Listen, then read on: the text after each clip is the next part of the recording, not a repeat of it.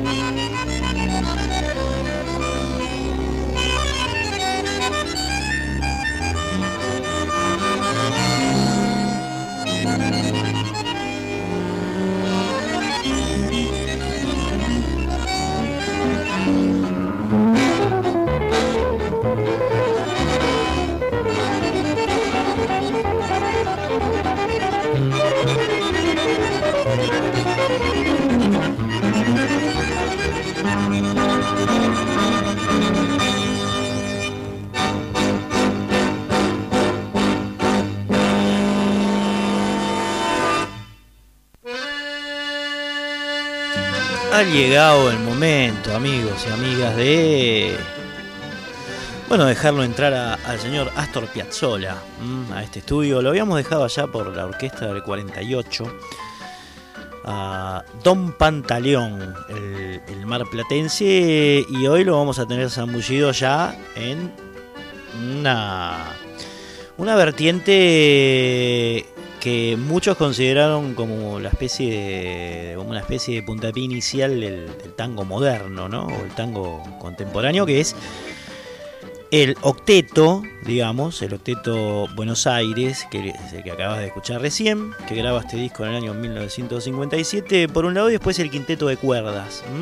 Es decir, recapturamos a Don Astor Pantaleón Piazzolla, pero ya en el año en el año 57 con, una, un posicionamiento estético en el cual se nota eh, se notan los efectos que él venía buscando desde mucho tiempo atrás, tanto como bandoneonista y arreglador de la orquesta de Aníbal Troilo, como con su faceta solista, ¿no? Que, arrancó, como decíamos, allí por el segundo lustro de la década del 40 y que iba a desarrollar eh, a lo largo de su, de su devenir hasta meses antes de su muerte, ¿no? Una muerte trágica, la de Astor. Bien, escuchábamos a ID, entonces, que es una pieza de Héctor Grané, un instrumental donde vemos aquí la aparición de la guitarra eléctrica de Horacio Malvicino. Vamos a estar hablando mucho, medio vals, medio tango, pero en la, en la onda en la onda innovadora, digamos, que planteaba Astor en, en ese momento, arranca con esta pieza el, capítulo número 377 de Resonancias, aquí en Radio Nacional Folclórica. Eh, el décimo año ya que estamos aquí en esta, en esta casa. Mi nombre es Cristian Vital, está en la operación técnica Miguel Gauna y bueno, vamos a seguir un poco eh, recorriendo estos primeros pasos de lo que de lo que el mismo Astor definiría como la música de Buenos Aires, ¿no? Esa Buenos Aires cambiante de los años 50 que ya se dejaba intervenir por ruidos mundanos muy mucho más llamativos y mucho más este, ensordecedores que, que en épocas anteriores y que él interpretaba a través de esta música tenía obviamente influencia del jazz, influencia de la música clásica, que era tango también, no dejaba de serlo, pero ya con unos componentes que lo diferenciaban bastante del tango más, más tradicional, por supuesto, ¿no? Y en, muchos en muchos sentidos. De hecho, esta es una época en la que empieza a haber durísimos cruces eh, entre Piazzolla y sus seguidores, ¿no? Con los más tradicionalistas, es decir, con la, con la guardia de hierro del, tango. Bien, escuchamos ahora como una prueba más de, esta afrenta eh, que, que empieza a desarrollar Piazzolla con mucho más profundidad, en la segunda década del 50. Eh, marrón y azul, por un lado, y después una versión que hace Astor. Marrón, y azul es de Astor, eh, es de su, de su, pluma, digamos, compuesto por él. Y después este, una, una reversión que hace Los Mareados de Cobian y Cadícamo al estilo que estamos comentando. ¿eh? Este disco que, eh, que, estamos empezando a transitar en estos momentos es el del Octeto Buenos Aires, publicado en el año 1957, llamado precisamente Tango Moderno. Va.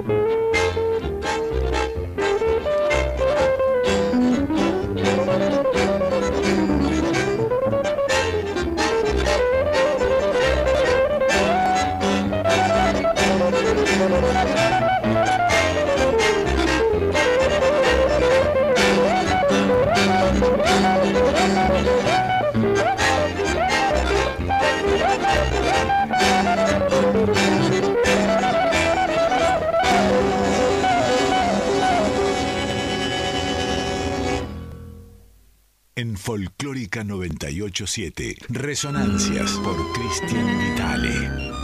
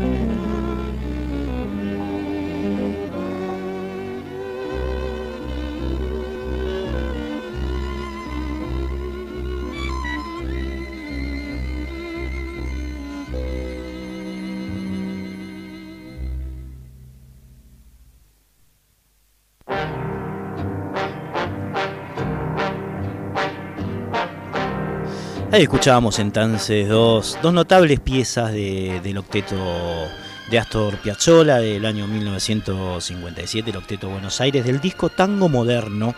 Sonaban aquí en resonancias Marrón y Azul en primer término y Los Mareados en segundo lugar, ambos instrumentales, digamos, ¿no? Porque si bien eh, vamos a, a, escuchar de Astor algunos tangos cantados, la mayoría eran, eran por supuesto instrumentales, ¿no? Marca de, fábrica de Astor.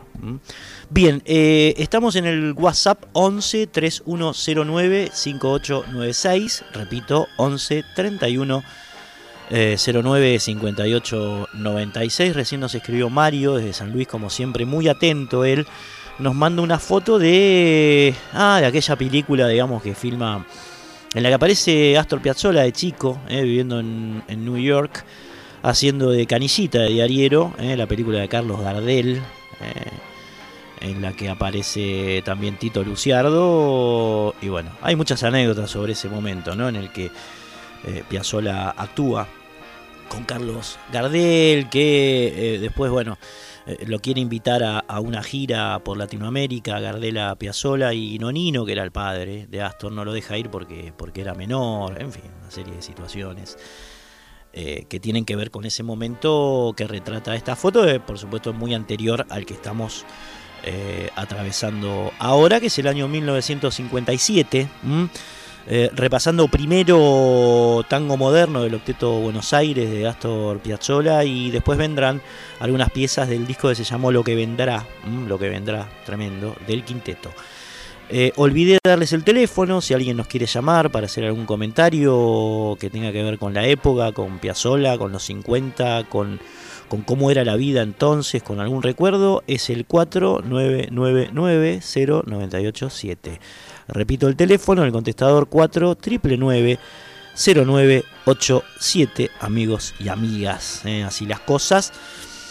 Eh, con este mundo que planteaba Piazzola con toda su fuerza y que tenía que ver con esta Buenos Aires luminosa, ruidosa, diferente tal vez a la que habían vivido los, las generaciones pasadas eh, en el tango en el tango argentino. Digamos que se vinculaba esa esa Buenos Aires tal vez más cansina más gris en algún sentido a la música. En este caso ya eh, el tango se empieza a escuchar en colores lo cual no es mejor ni peor era distinto y era acorde a las épocas Bien, eh, algunos antecedentes a la grabación de estos dos discos de Astor.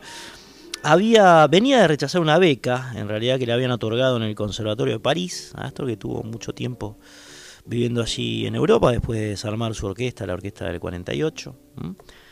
Eh, y se, digamos, lo rechazó porque lo que quiso fue estudiar, y de hecho lo hizo con eh, la musicóloga francesa Nadia Bourlanger, esto tiene que ver con, con, los 50 de Astor. Eh, en 1955 se produjo este acercamiento entre la maestra y el maestro, o el futuro maestro, vamos a decir. Es el momento también en el que graba, el momento inmediatamente anterior a la grabación de Tango Moderno, eh, en el que graba con la orquesta de la Ópera de París piezas como Nonino, Chau París, Bandó. Mm, ¿Bandó qué quiere decir bandoneón en, en francés? Bandoneón en francés, Bandó. El Revolucionario Prepárense, Río Sena, Guardia Nueva, en fin, hay un montón de piezas que él graba con la, orquesta de la ópera de París y que sirven como antecedentes eh, propicios a esta música que estamos escuchando y que grabó cuando retornó a la Argentina Don Pantaleón, eh, donde armó precisamente una orquesta de cuerdas, por un lado, que tenía entre sus eh, músicos al violinista Elvino Bardaro. Eh, grabó, grabó algunas piezas, Negracha, de, de, Puliese, Azabache, para el sello TK, que era el mismo que grababa Hugo Díaz, como hemos escuchado ya bastantes veces aquí en Resonancias. También registró Astro algunas, algunas gemas innovadoras para el sello Sondor de Uruguay.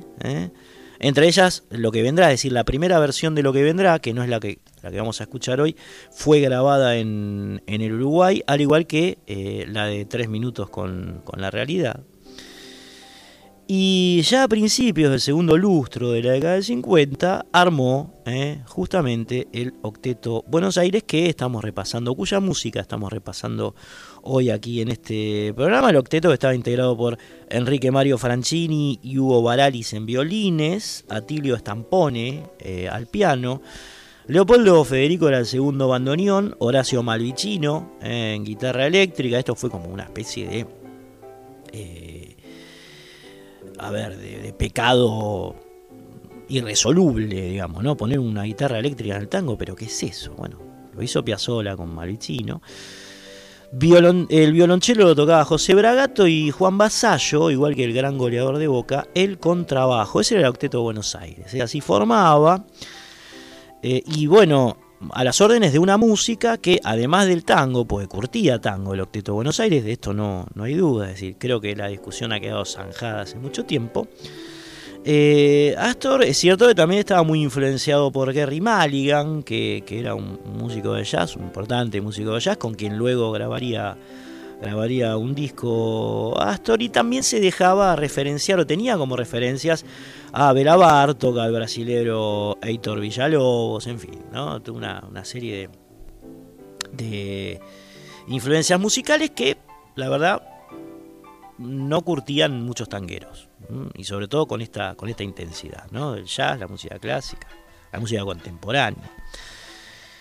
Eh, la, idea, la idea de Astor era, era la de sacar al género de la, de la monotonía armónica, melódica, rítmica y estética que según él, según él, no nosotros, sufría el tango por entonces. ¿eh? Para él, eh, que era un tipo también de pelearse, de armas tomar, el tango de ese momento, digamos, sufría de una monotonía en todos sentidos, todo aspectos, el armónico, el melódico, el rítmico, el estético. Y lo empieza a demostrar, lo empieza a demostrar con estas grabaciones, estos tangos originales, estas versiones que suenan muy distintas, digamos, a, anteriores versiones, incluso a las originales, y otras que componía él, por supuesto, es decir, porque como sonaba Los Mareados, ¿eh? con su estilo de Cobian y Cadícamo, también sonaban piezas propias de él. ¿eh? Una de ellas es la que va a estar sonando ahora, que se llama justamente neotango, digamos, ¿no? en alusión a toda esta cuestión revolucionaria que planteaba Piazzolla desde, desde la música eh, cincuentista, vamos a decir. Y la otra que vas a escuchar es el Marné. El Marné es un clásico que pertenece a Eduardo Arolas, a quien, por supuesto, Astor Piazzolla adoraba. No solo a Arola, sino a Lawrence, no a De Caro. Piazzolla era un fanático de todos ellos. Así que bueno, tomaba piezas de estos, de estos maestros y las hacía a su manera. ¿eh? Primero Neo Tango, que es de él, y solamente de él, y después El Marné, un clásico de la Guardia Vieja, de don Eduardo Arolas.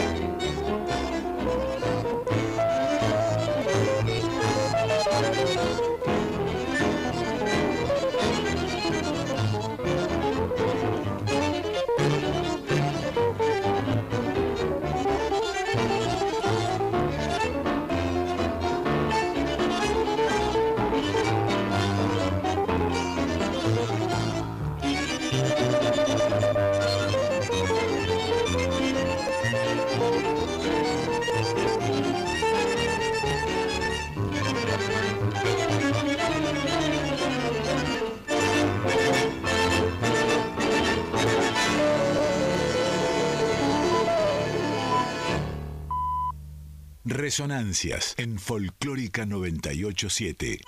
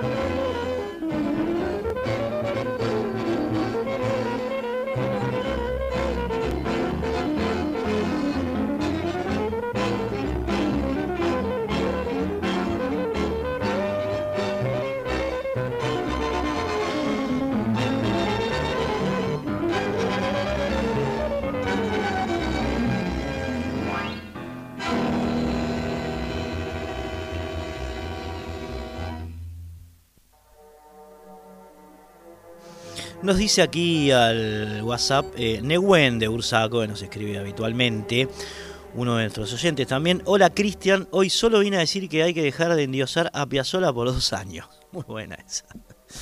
Este, por lo menos pasan el octeto que es por lejos lo más potable. Abrazo grande, nos dice Newen, que bueno, estará un poco cansado de escuchar, o por ahí de escuchar a Astor o de, o de que se lo endiose tanto. Bueno. las cosas son así, ¿no? Aparecen tonos emocionales que tal vez eh, algunos comparten más que otros. Muchas gracias, don Neuen. Después nos escribe, en realidad nos mandó un audio Eduardo, que te digo, Eduardo, no, no lo podemos escuchar aquí eh, por WhatsApp los audios. La forma de comunicarse hablando es este, llamando por teléfono, eh, a la antigua, que es el 4, el teléfono es el 4 9990987, repito, 4 0987 ahí llamás, puedes dejar tu mensaje, ¿eh? porque no lo podemos escuchar este, en, el WhatsApp. O si no, nos puedes escribir al WhatsApp, ¿eh? que es el 11 3109 5896. Bien, sigue participando entonces el público, interactuando con nosotros aquí en esto que es Resonancias, que va todos los viernes a la medianoche y que hoy estamos atravesando en, nuestro recorrido cronológico, digamos, por, nuestras, por la historia, nuestras músicas nacionales y populares, estamos atravesando el 1957 de Astor Piazzolla, que fue muy prolífico en cuanto a grabaciones de, discos. Este que estamos escuchando ahora, que es el del Octeto Buenos Aires, eh, tango moderno, eh, salió por el sello de Jockey eh, que es el mismo que eh, había sacado por esos días, por esos días, el de Leda Valladares y María Elena Walsh, que repasábamos en el programa pasado, ¿eh? entre valles y quebradas, ese hermoso disco de, ambas dos, fue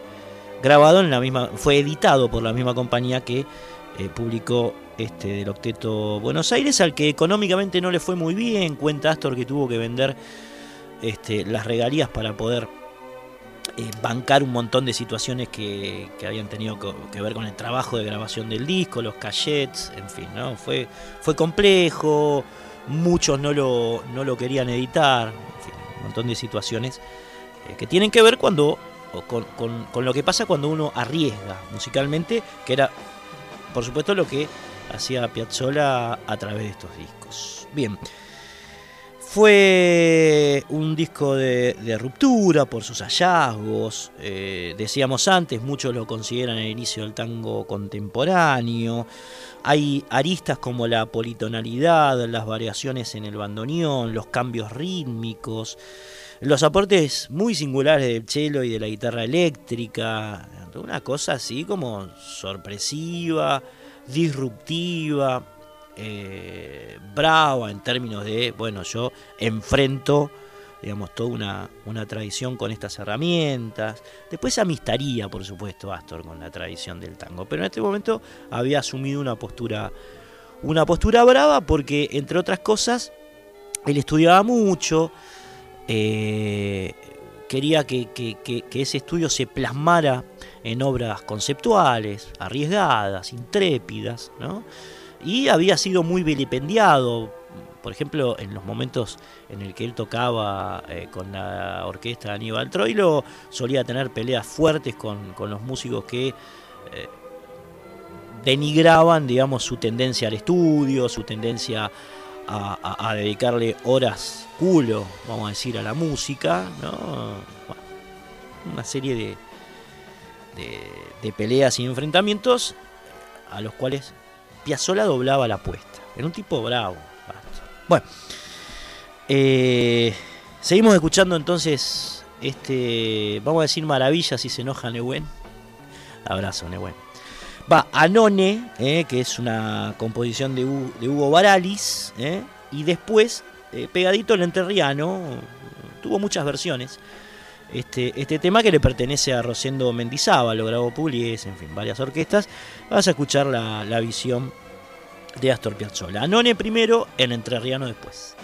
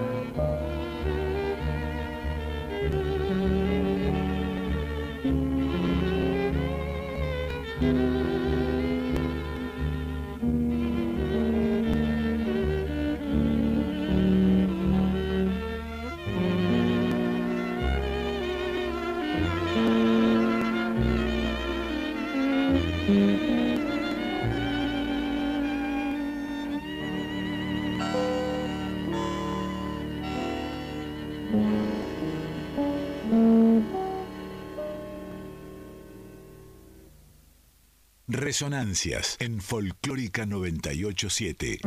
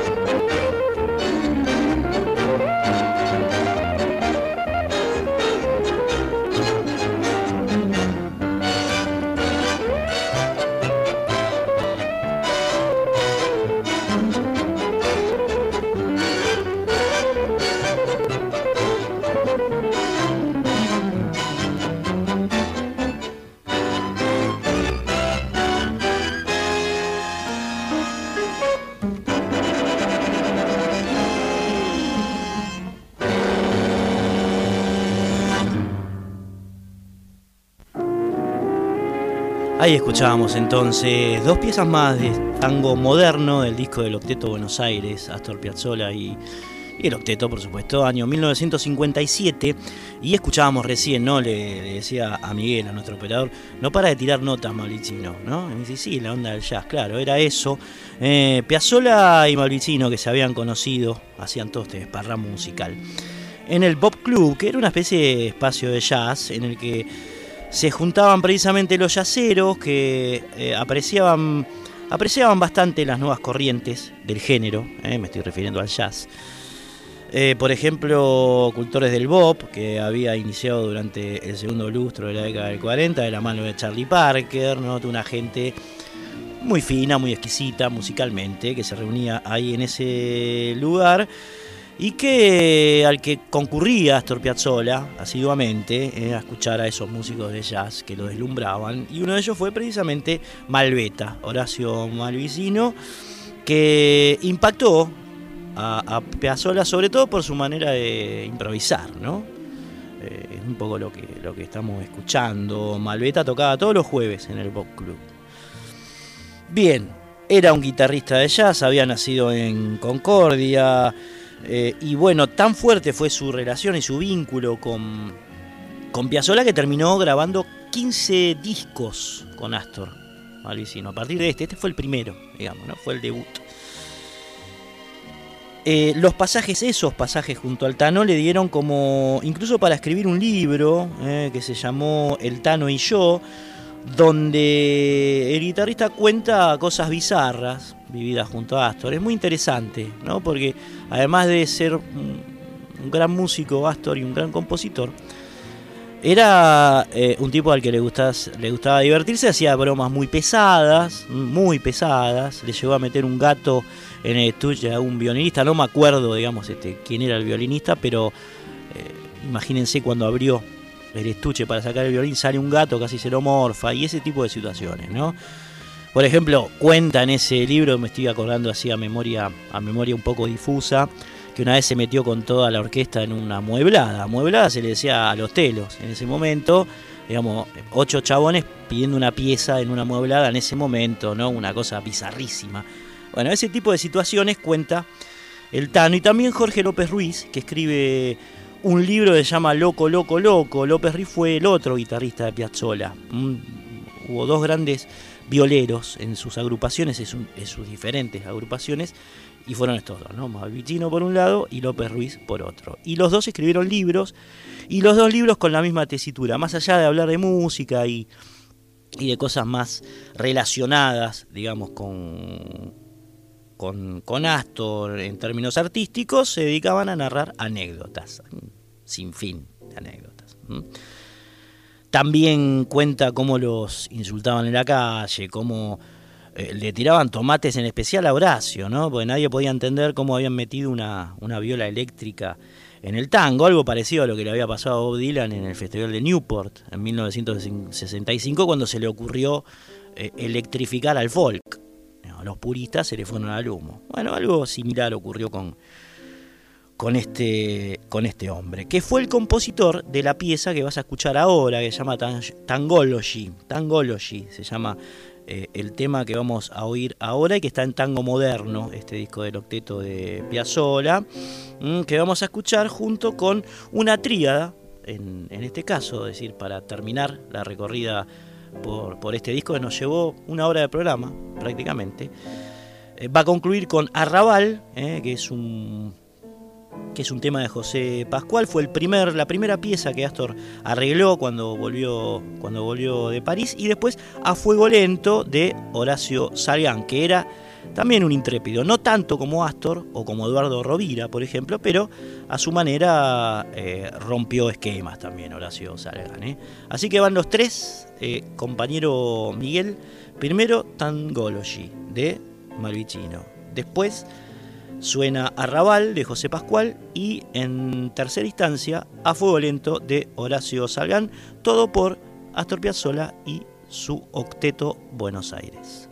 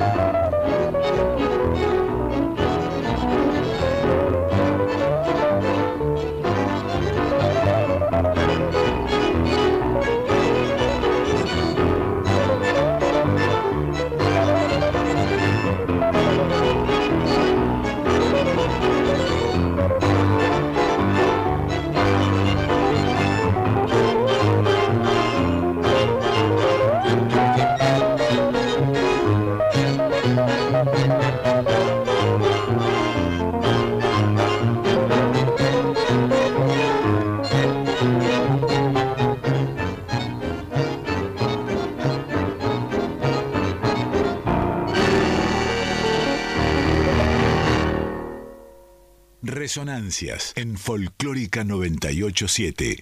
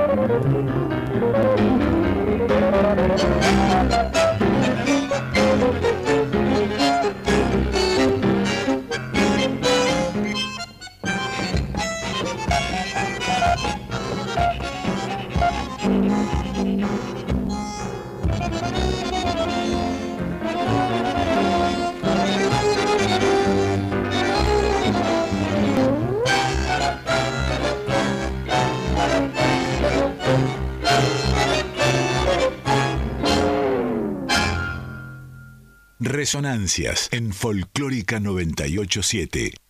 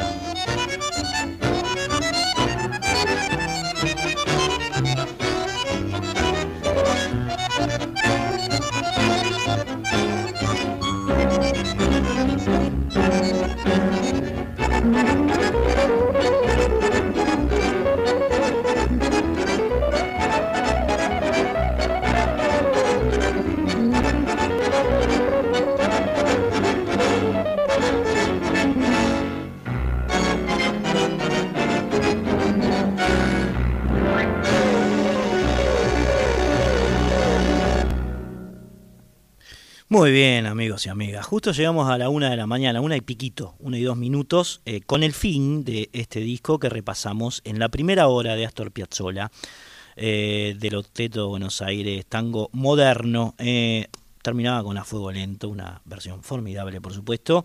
Tema que había compuesto, como decíamos, el señor Horacio Salgán. Antes sonaban Arrabal de José Pascual.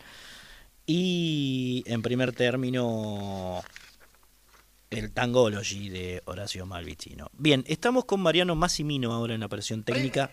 Fede Ratas. Eh, Fede Erratas. ¿Cuánto hace que no se usa ese término? Fede Erratas. Me decía el compañero Miguel Gauna, operador, que acaba de reemplazar Mariano. Es cierto, yo dije Jorge López Ruiz como uno de los violeros de, Astor Piazzolla, pero en realidad es Oscar, es el hermano, confundía al hermano, digamos, ¿no? A Oscar con Jorge. Pero el que escribió el libro y el que tocó con Astor Piazzolla fue Oscar. Bien. Aclarado esto, quisiera mandar un abrazo enorme a nuestros seguidores, eh, José Seña, María González, Pablo Noguera, Edgardo Cuteri, Cristina López, Justo Eduardo Holguín, Lore Kurtich, Silvia Majul, Jorge Garacoche, Pablo, Paula Alberti y Ofelia Trama. Eh, para todos ellos y ellas un gran abrazo que nos siguen aquí en Radio Nacional Folclórica cada viernes y vamos a pasar ahora a otro de los discos que Astor grabó en el año 1957 porque saben ustedes, nosotros nos tomamos nuestro tiempo para contar las obras como lo merecen, ¿eh? con todos sus detalles, todas sus aristas y toda su música fundamentalmente, porque para eso eran discos, digamos, ¿no? El concepto de disco que no queremos perder, el concepto de obra, de concepto. Y en este sentido, bueno, eh, fue muy prolífico Astor Piazzolla en 1957, según raconta Natalio Gorín, que fue uno de sus principales biógrafos, Natalio, eh, en su libro A la manera de memorias, eh, figuran, además del que acabamos de escuchar, de Tango Moderno del Octeto Buenos Aires, un disco grabado también en el año 1957 bajo el nombre Tango Progresivo, también del octeto. Este eh, no, lo, no, lo, editó Dick Jockey, sino el sello Alegro. Alegro. Hubo, hubo tres grabaciones con la orquesta de cuerdas. Eh, el más importante fue el recordado Tangos en Hi-Fi, o, o, en Hi-Fi. Hi-Fi, publicado por el sello Music Hall. Y otro de los, mm, de los trabajos que se publicó en el año 1957 es el que vamos a repasar a partir de ahora. Me estoy refiriendo a Lo que vendrá. Eh, lo que vendrá que se editó, este trabajo en Montevideo. participan lo que van a escuchar, digamos, como sostén de cuerdas es este, bueno, precisamente la sección de cuerdas de la Sinfónica del Sodre, que es el servicio oficial de radiodifusión del Estado uruguayo. Y bueno, eh, que es el, país que ve, ver, ve por primera vez eh, venir esta, esta obra magistral llamada justamente Lo que vendrá. Bueno, la versión, eh, la primera que graba Piazzolla, la primera que graba él, es esta que vas a escuchar ahora, en la que sobresale, por supuesto, la, la orquesta de cuerdas y el talento eh, compositivo de, Don Pantaleón, el tiburón marplatense. Suena entonces, Mariano, lo que vendrache.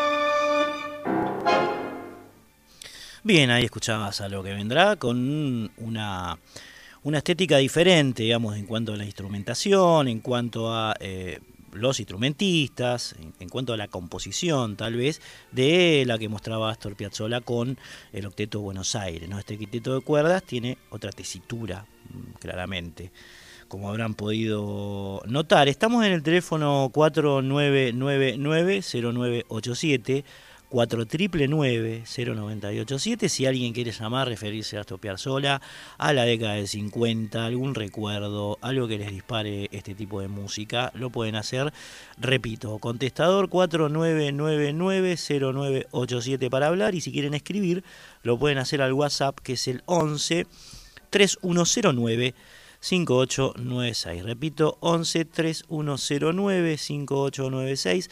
Esto es Resonancia. Mi nombre es Cristian Vitale. Está Mariano Massimino en la operación técnica. Han pasado 10 minutos de la una de la mañana y estamos transitando el año 1957 con el monopolio musical de Astor Piazzolla. Hoy tocó él.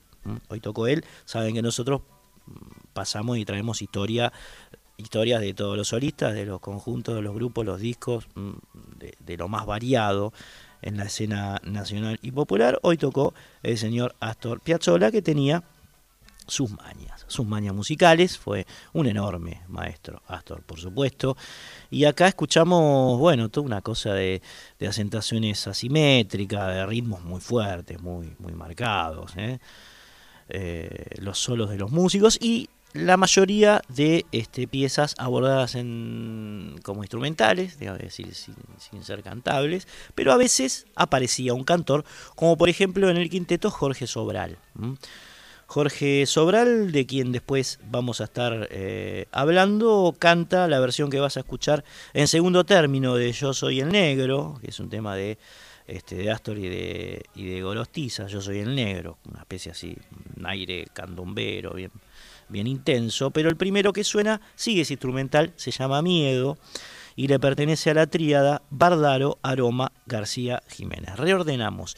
Primero suena Miedo de Bardado, Bardaro, Aroma, García Jiménez y después Yo Soy el Negro de Astor Piazzolla y de Gorostiza.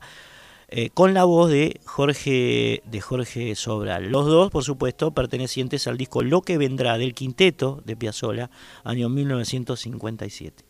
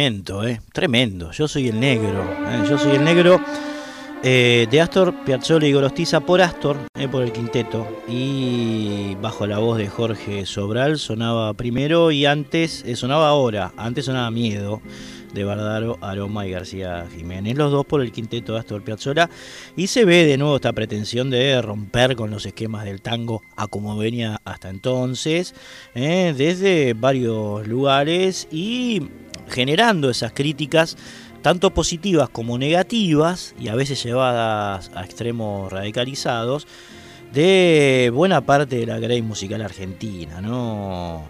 Bueno, eran momentos eh, en los que Piazzolla deseaba aplicar todo lo que había aprendido primero con el Alberto, con el maestro Alberto Ginastera y después con Nadia Boulanger allí en en Francia eh, y además de eso, bueno, eh, el buen impacto que le había causado escuchar a Gary Mulligan en París, eh, la aplicación que sobre todo se ve en, en, el disco del octeto que escuchábamos antes, del octeto Buenos Aires, de esos singulares fraseos muy, muy propios del jazz, del swing. Y en este caso, en el del quinteto, la utilización o la, intensificación, si se quiere, de los contrapuntos son propios de la música, de la música clásica. Eh. Bueno, por todas estas cosas llegaron a acusar a Astor Piazzolla de asesino del tango, muchos, muchos de los radicalizados por la negativa. Pero lo cierto era que, bueno, estaba imprimiendo o le estaba imprimiendo al tango nuevos condimentos sonoros, en una época de mucha experimentación en, el mundo estético de, Don Astor, en algunos sentidos, digamos, virado hacia el jazz, como en el caso del octeto, y en algunos otros sentidos virado hacia la música clásica, como el caso del quinteto de cuerdas que grabó este disco, grabó lo que vendrá allí en, el Uruguay, y del cual vamos a escuchar dos piezas más ahora, Mariano. La primera eh, le pertenece a Julián Plaza, otro, otro tipo que le gustaba innovar se llama Sensiblero y la subsiguiente Bando, como decíamos que quiere decir bandoneón en, francés, que le pertenece, la composición le, pertenece a Astor Piazzolla y la ejecución con la, orquesta de cuerdas y el quinteto Nuevo Tango. El quinteto Nuevo Tango. Como ven, todas las palabras giraban en torno a eso, lo nuevo, lo contemporáneo, lo revolucionario. ¿eh? Bueno, la lucha. Sensiblero primero, Bandó después.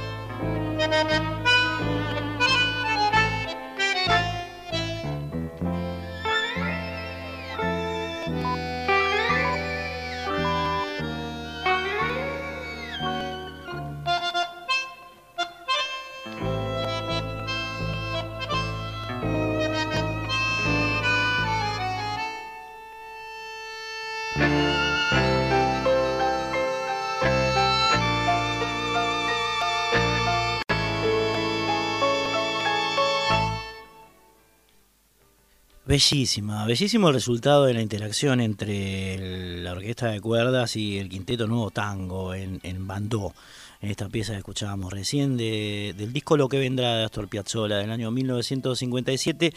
Antes escuchaba Sensiblero de Julián Plaza. Estamos aquí en Radio Nacional Folclórica, esto se llama Resonancias. Han pasado 30 minutos de la una de la mañana. Te recuerdo que el WhatsApp para que te comuniques con nosotros, nos escribas, ¿eh? Es el 11 3109 5896 11 eh, 3109 5896 es para que nos escribas mensajes de texto. Si nos querés llamar y contar algo sobre Piazzola, sobre los 50, sobre los temas que habitualmente abordamos en este programa, el teléfono es el 4999 0987, repito, 4999 0987 es la vía para comunicarte con nosotros de manera eh, oral, hablando.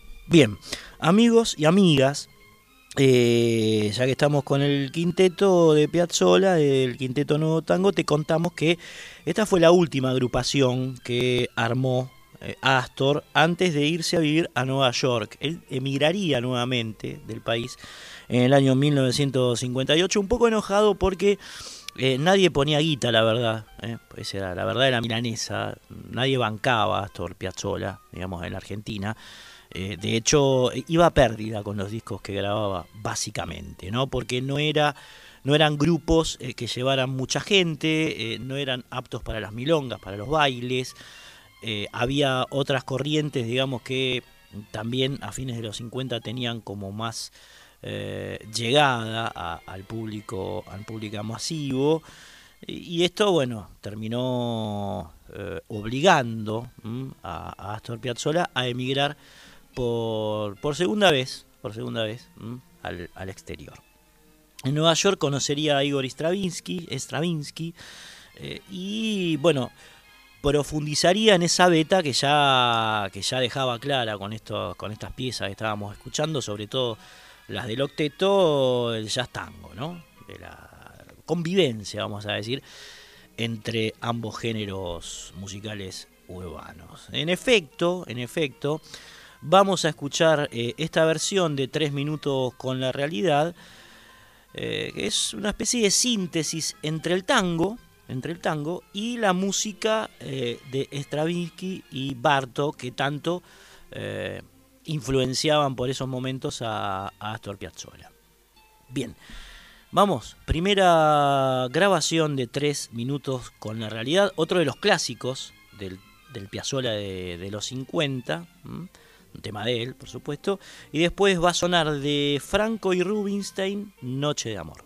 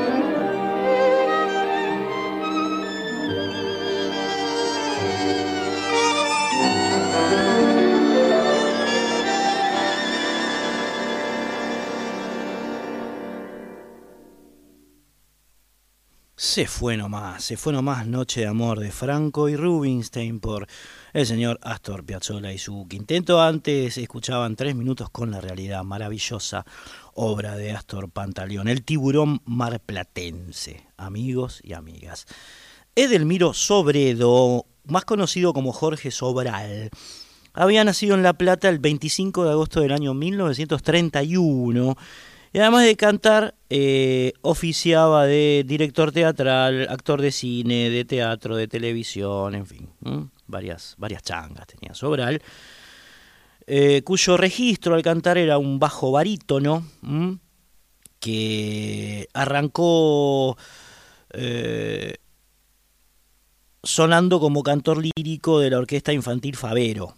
Eso fue lo primero que se sabe de de Jorge Sobral, que luego pasó por la orquesta de Jorge Lavalle, eh, por el grupo Los Haces, eh, y todo así hasta que en 1952 recaló en la orquesta de Mario de Marco, con la cual grabó, mm, y de esto hay registro sonoro por supuesto, eh, temas como Mañana zarpa un barco, Pan, el fabuloso Pan de la década del 30, Astilla, y Cuando yo me vaya, entre otras piezas. Eh, estas fueron grabaciones de Sobral en el año 52. En 1953 este hombre migró eh, a la orquesta dirigida por Lorenzo Barbero, donde compartió los cantables con el señor Roberto Florio. Roberto Tito Florio, que terminaría teniendo una pizzería ahí en Lanús, frente a la estación de Lanús, en Lanús Oeste. El famoso Tito Florio. Al año siguiente, Don Sobral actuó con la orquesta Mariano Mores, ya iba escalando, así, hasta que a partir del año 1955 se incorporó al grupo de cuerdas de Astor Piazzolla, en el que permaneció durante eh, cuatro años. Lo escuchábamos antes a Sobral con esa, esa voz de barítono, de bajo, eh, haciendo Yo Soy el Negro y ahora lo van a oír en esta particular versión del el tema de López y Lambertucci llamado La tarde del adiós. Pegadito, pegadito suena un instrumental que el quinteto de Piazzolla hace de Eduardo Arolas llamado La Cachila, che, va.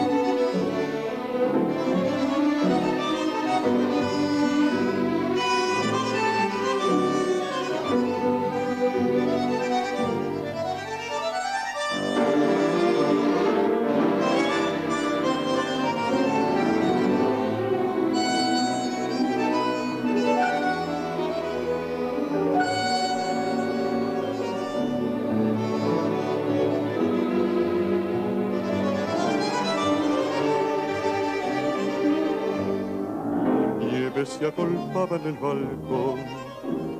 El viento repetía su canción.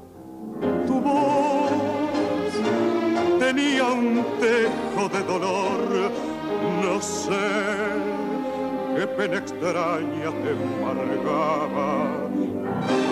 Era más gris que nuestro amor diga la tristeza del adiós. Después llorando te alejaba y aunque sabía que te amaba,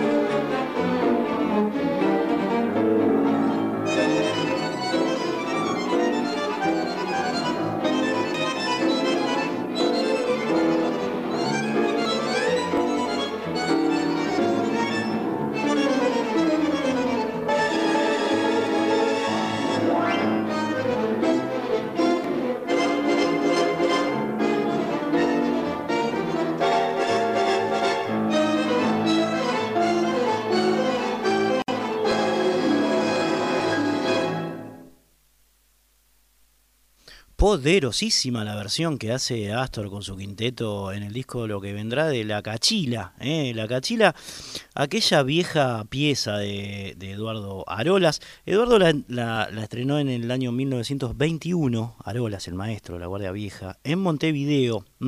Este, este tema no tenía nombre, no tenía nombre y le fue sugerido de alguna manera a su compositor por el violinista Rafael Tuecols, ¿eh? Rafael otro personaje del tango de los, de los años 20. Eh, el tipo le gustaba, le gustaba ver a los bailarines, él no bailaba, pero mm, le gustaba apreciar ese, ese, arte de la danza y a veces bardeaba a algún que otro bailarín también, ¿no? El hombre. Y precisamente en ese momento, en ese momento del estreno, en el que Rafael estaba allí, junto con Arolas vio bailar a, a un hombre que se arrastraba bastante, parece, ¿no? Entonces dijo, mira cómo se arrastra ese, parece una cachila. La cachila, la cachila es, eh, es un pájaro pequeño, muy, parecido al gorrión, eh, que, habita el, que habita en el piso y que se alimenta de larvas e insectos. ¿eh? Tiene el color de la perdiz, en fin, hay una serie de descripciones de, del pájaro, pero la comparación le surgió al violinista porque el tipo se arrastraba en el piso como ese pajarito. ¿Vieron cuando los pájaros caminan así al ras de la tierra? Bueno, eso. Obviamente, Arolas casó eh, la cuestión al vuelo y así le puso a ese tango que por entonces no tenía nombre.